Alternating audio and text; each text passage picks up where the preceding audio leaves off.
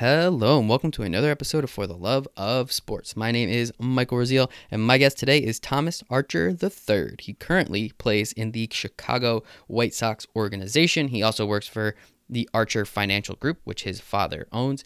Absolutely fantastic conversation getting to learn about the minor leagues, how college works, college recruiting, what he did, what it was like getting drafted, and what it's like working with athletes in the financial space and understanding what goes on there. So please enjoy this episode with Chicago White Sox own Thomas Archer. Yes.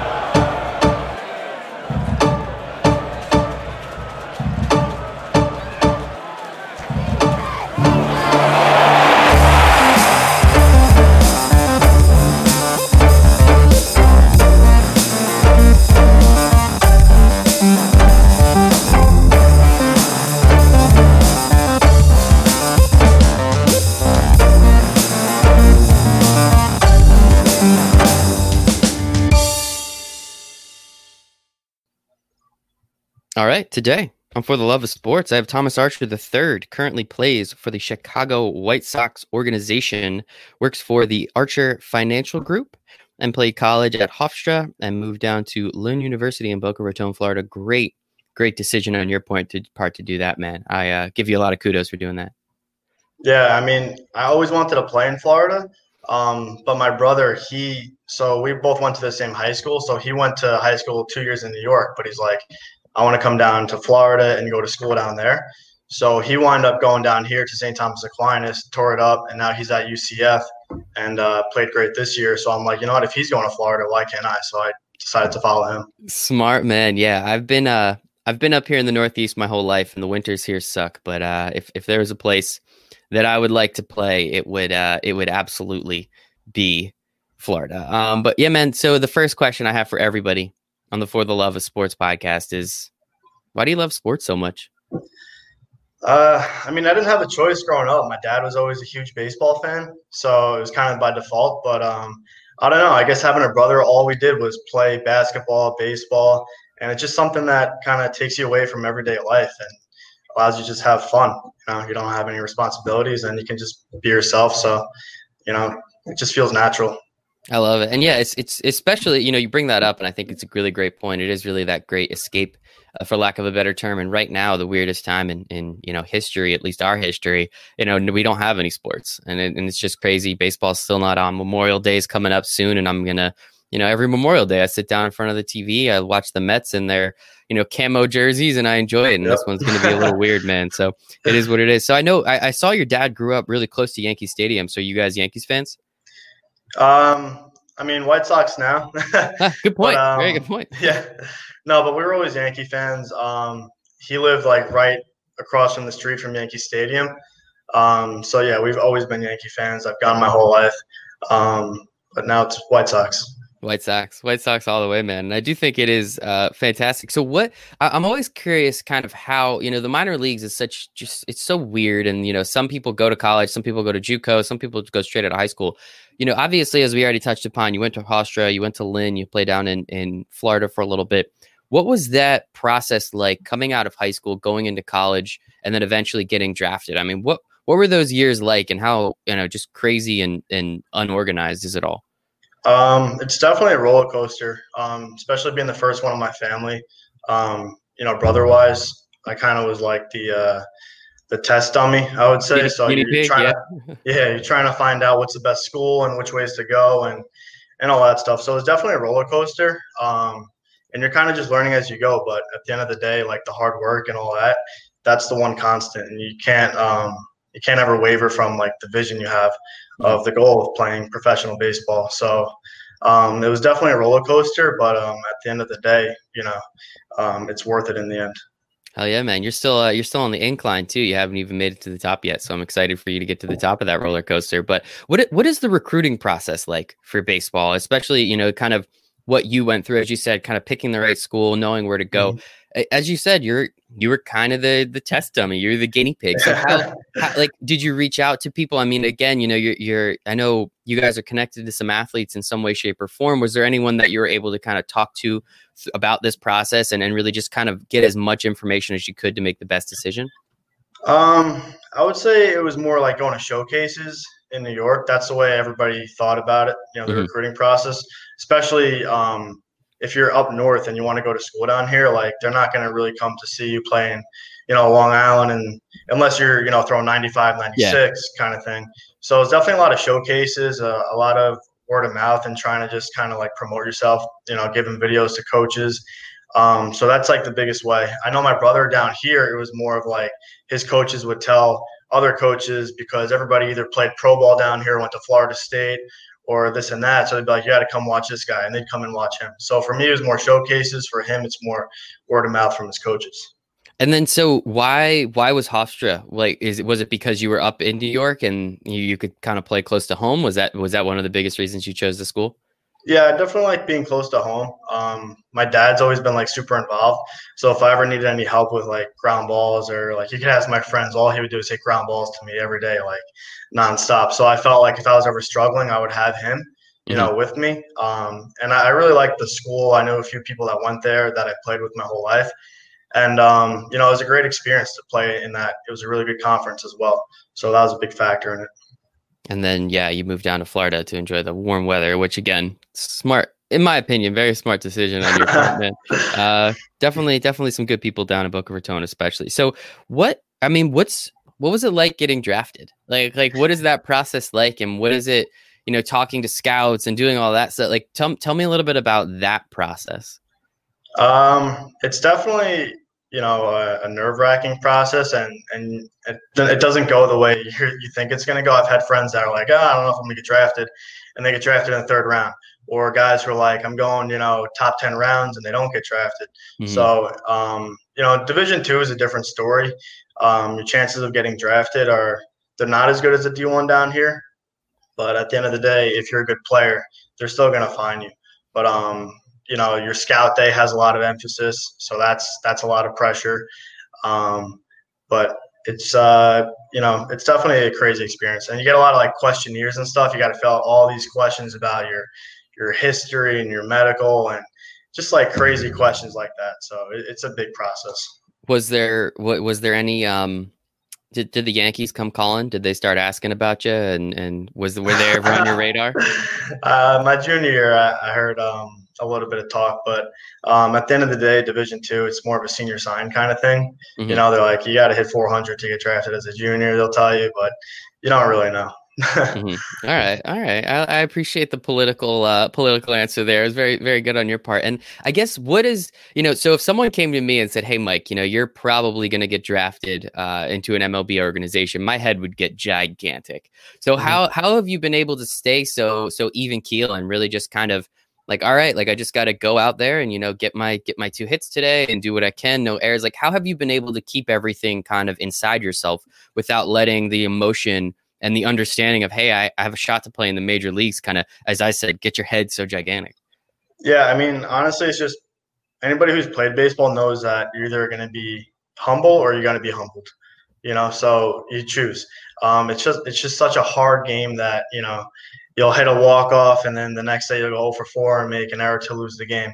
So, you know, anybody who plays really knows better, you know, unless you get a guy like a Bryce Harper or a Trout, and they just kind of like have that inner confidence in them, which everybody needs, but maybe, you know, Harper shows a little bit more.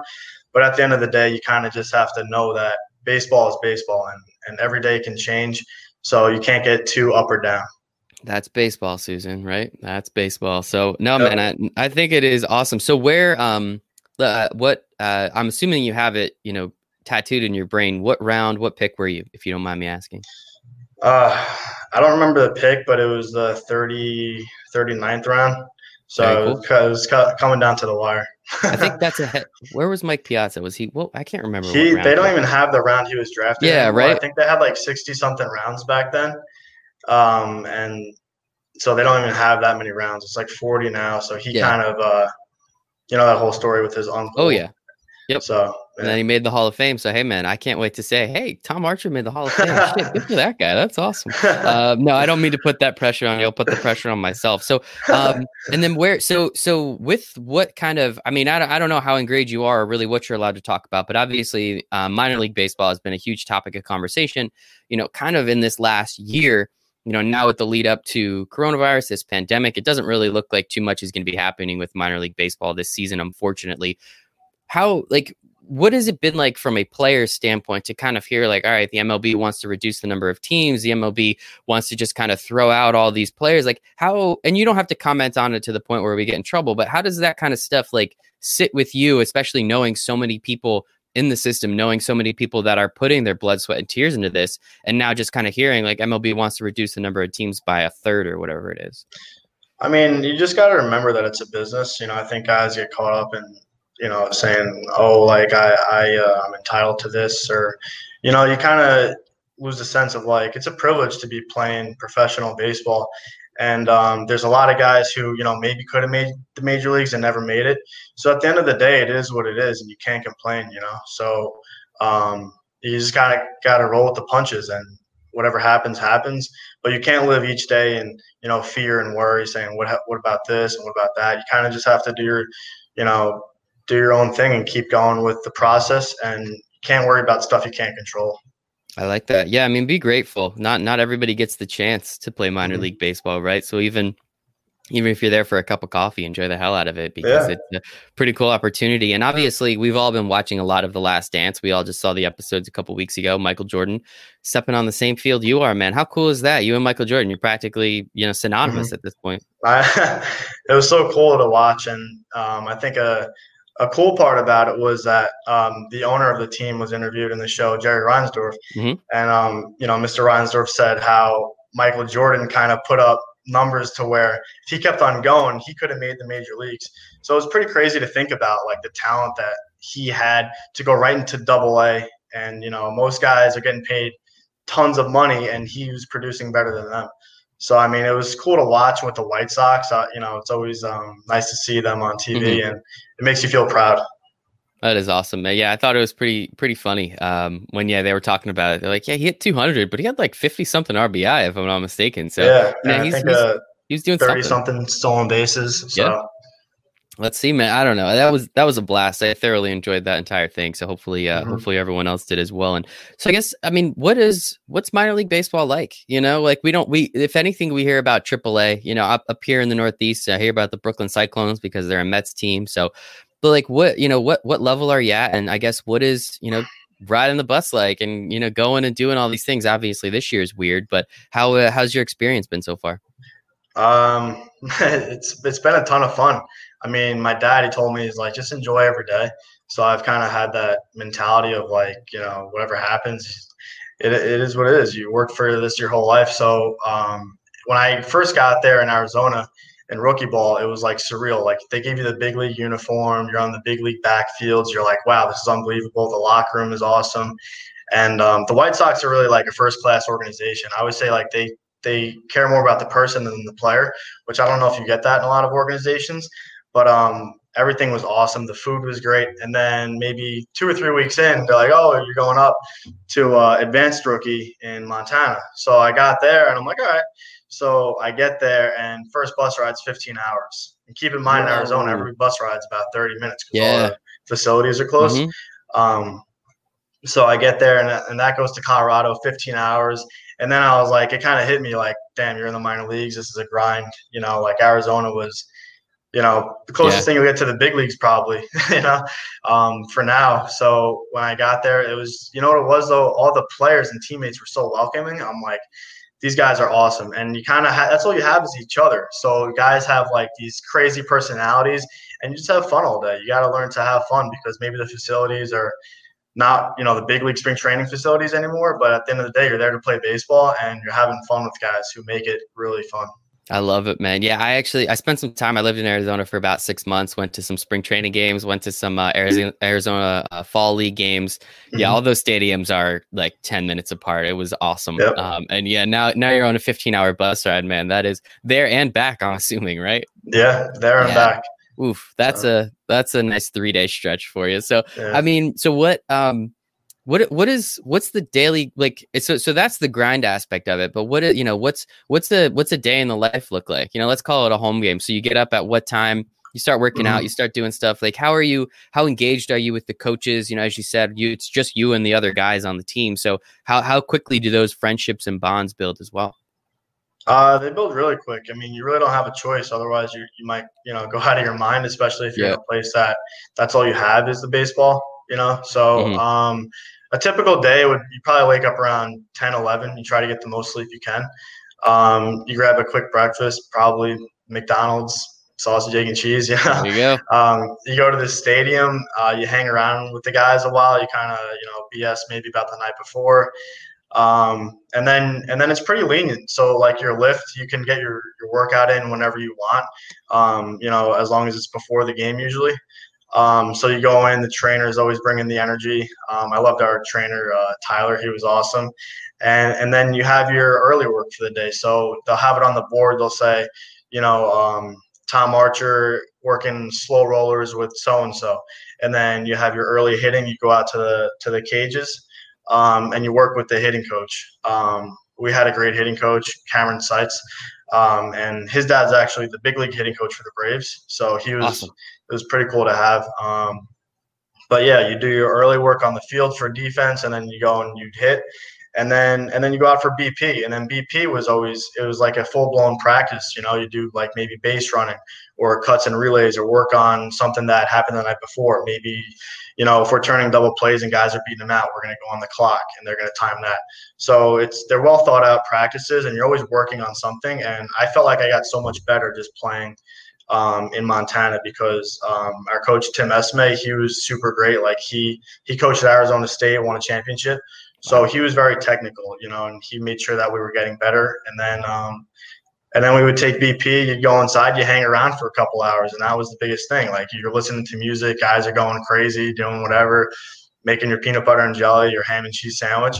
And then you kind of, a half hour before the game, guys are getting ready, and you can kind of feel like, the game is coming. You start hearing the crowd come in, and it's just a cool feeling. Guys are, guys love this stuff, and it's really cool to watch, like, the passion before the game. They're like, is my eye black on straight? Yeah. So it's just a bunch of, like, grinders out there. And then you play the game, and the game's about 3 hours. And after that, you get your food, whatever they get you, the spread, maybe Panda Express. And then you get home around, 12, 1 o'clock, and you do it all over again the next day. So I love it. Just to recap, we got sausage, egg, and cheese in the morning. We got a peanut butter and jelly sandwich around dinner time, it sounds like, and a little Panda Express at night. Nothing wrong with that, man.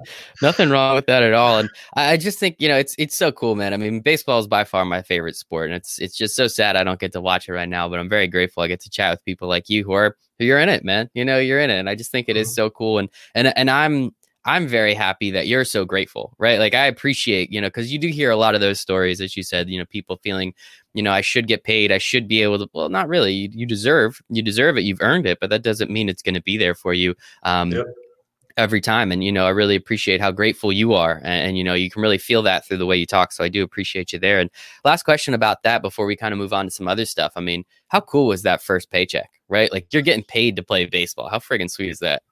Yeah, it kind of, it doesn't hit you until you see it. And my dad's like, you're getting paid to play baseball.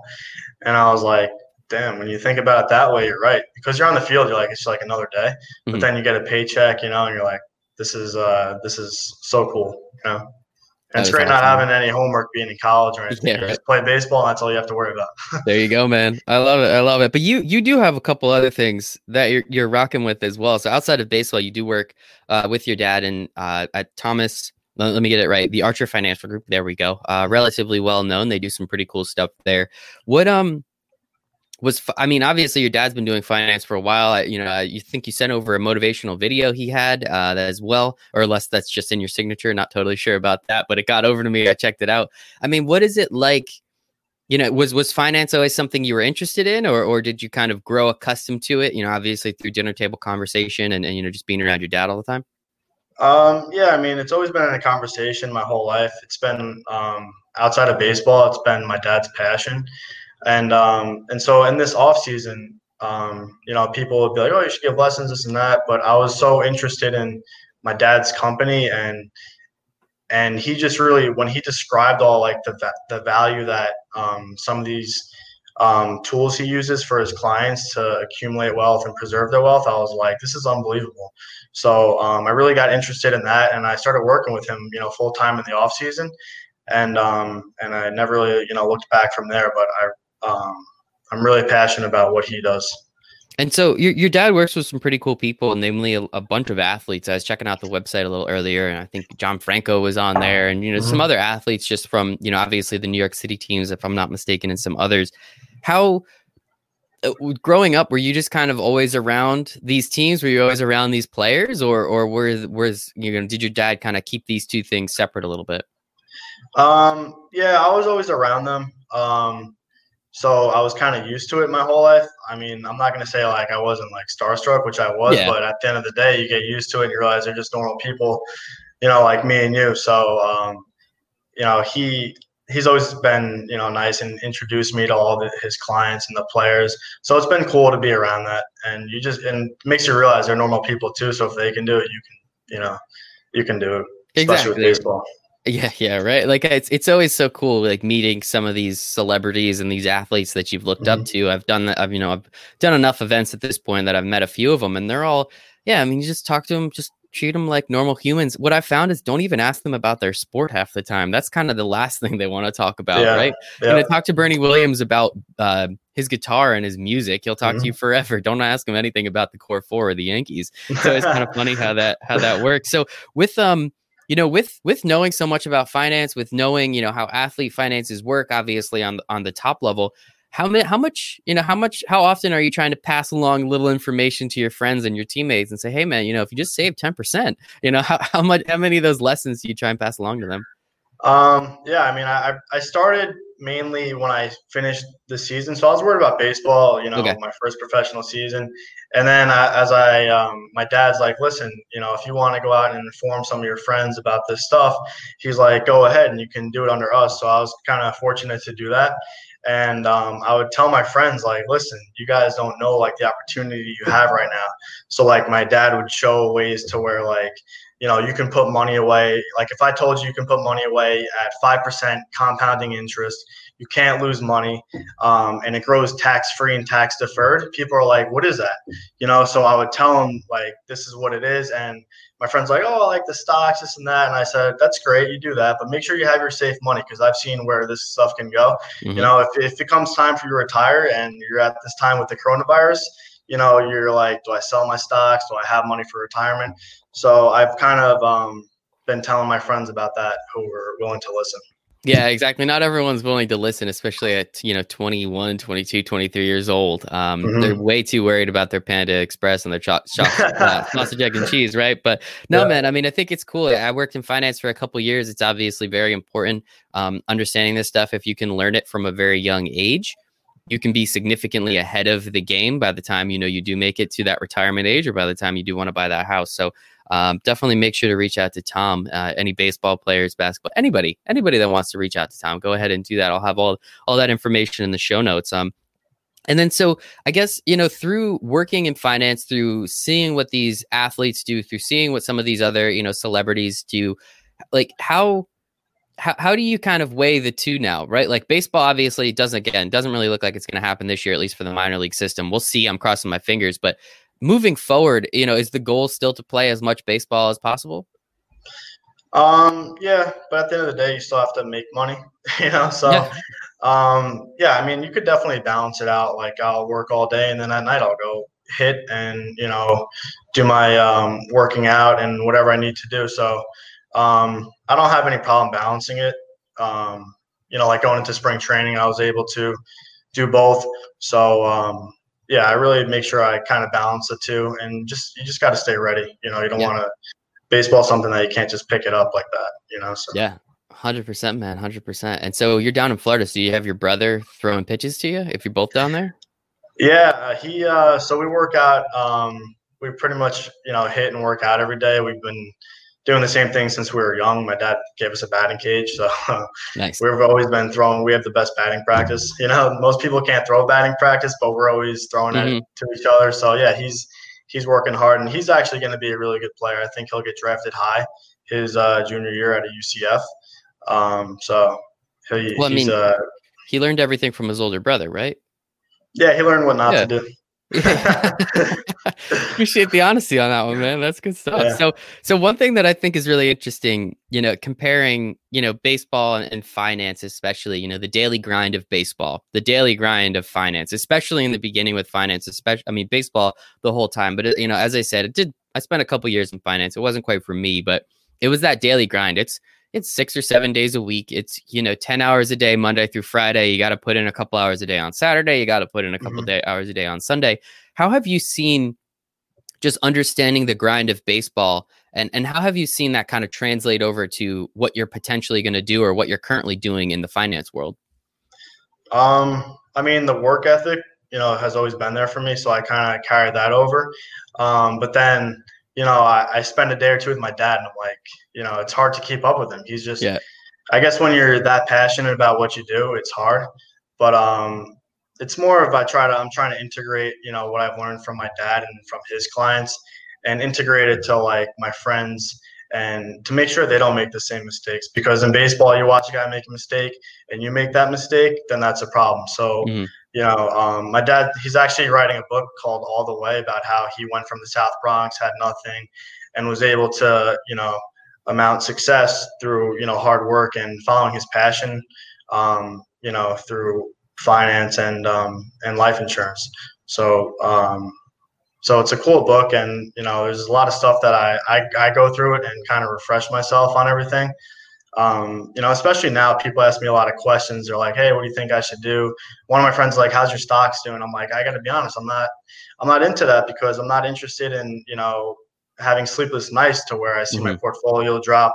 So, and my dad always, he tells me, he's like, I'm more concerned about the return of my money than the return on my money. So, it's just stuff like that. I like that. That's good. Yeah. And, he'll tell me like, listen, when you're putting money away, he puts a lot of savings plans in, like 4 savings plans in place for his athletes because they like to spend, they get their entourage, they want the Rolls Royce and they want to buy the house for their mom and their boys. But at the end of the day, like he's had clients that they go broke at the end of their career and the only money they have left is these plans that he's put in place for them, And that's got to be that's just got to be awesome to know that you're making that big of an impact in someone's life, right? Yeah. It's a great feeling to know that you secure somebody's retirement. Like one of my friends, I told him, like, listen, you got, close to $1 million for your retirement right now. And it's not even in stocks. It's in what I was telling you about with, you get 5% over time, and you can save your money for 10 years if you want and let it ride from there. And if I told you what it was, you'd be shocked. It's a whole life insurance policy. And people don't realize, they're like, I don't need life insurance. I'm like, well, it's not the life insurance. It's what the life insurance can do. You're not paying tax. You're getting 5% on your money and it's guaranteed, and they'll say, I like the stocks, but I say do both. At least you have the life insurance for your safety net because these players, they get all this money and they're like, they put their money in the stocks and they're paying too much for a life insurance policy that's not providing any value for them. So I say if it's good enough for these guys, it's good enough for the average person. I would say so too. And then you hear about all the crazy things that some of these players invest their money in. I think Kurt Schilling invested $50 million into a video game company and lost all of it. It's just having the right people in your corner, someone like yourself, someone like your dad, who's been doing this for a very long time, has helped a lot of people. Those are the kind of people, again, you probably want in your corner. So whatever you're doing, Tom, continue to do it. And then, so I guess, obviously baseball's one of your loves, finance is one of your loves. You're going to try and do both as long as you possibly can. What are some of the, future goals you have for each, in each aspect of your life moving forward? I'm just trying to make sure that, I improve myself every day. Like my dad always told me, try not to be complacent. So I'm just trying to learn as much as I can about baseball and about his business and just trying to be the best I can. Cause I know at the end of the day, after baseball, I still want to work and go into his business. And, so I just want to make sure that I keep on, going on the path that's going to allow me to be successful, baseball or not. I love it, man. This was awesome. Thank you so much. Thomas Archer III currently plays in the Chicago White Sox organization, drafted a couple rounds before Mike Piazza. So we got a shot. We got a shot, man. Works for the Archer Financial Group, played in college, Hofstra and Lynn University. Really appreciate your time today, man. All right. Thanks for having me. I really enjoyed this and stay safe. You too, brother. All right. Thank you, Michael. Thank you so much for listening to this episode with Thomas. As I said, super cool dude. What he's doing is absolutely great. Very grateful I had him on the show. And it was just fun to learn about the minor leagues and how he has to work and what he has to do and how he has to get to what he gets to. So please make sure to follow Thomas on all of his socials. Everything's going to be in the show notes. Please also make sure to give us a 5-star review wherever you're listening, preferably on Apple or iTunes or Spotify. Check us out on YouTube. Hit that subscribe button. Smash that. But other than that, thank you so much for your time. It's the only thing we don't get more of, and I appreciate you giving me some of yours. So I hope you make it a wonderful day.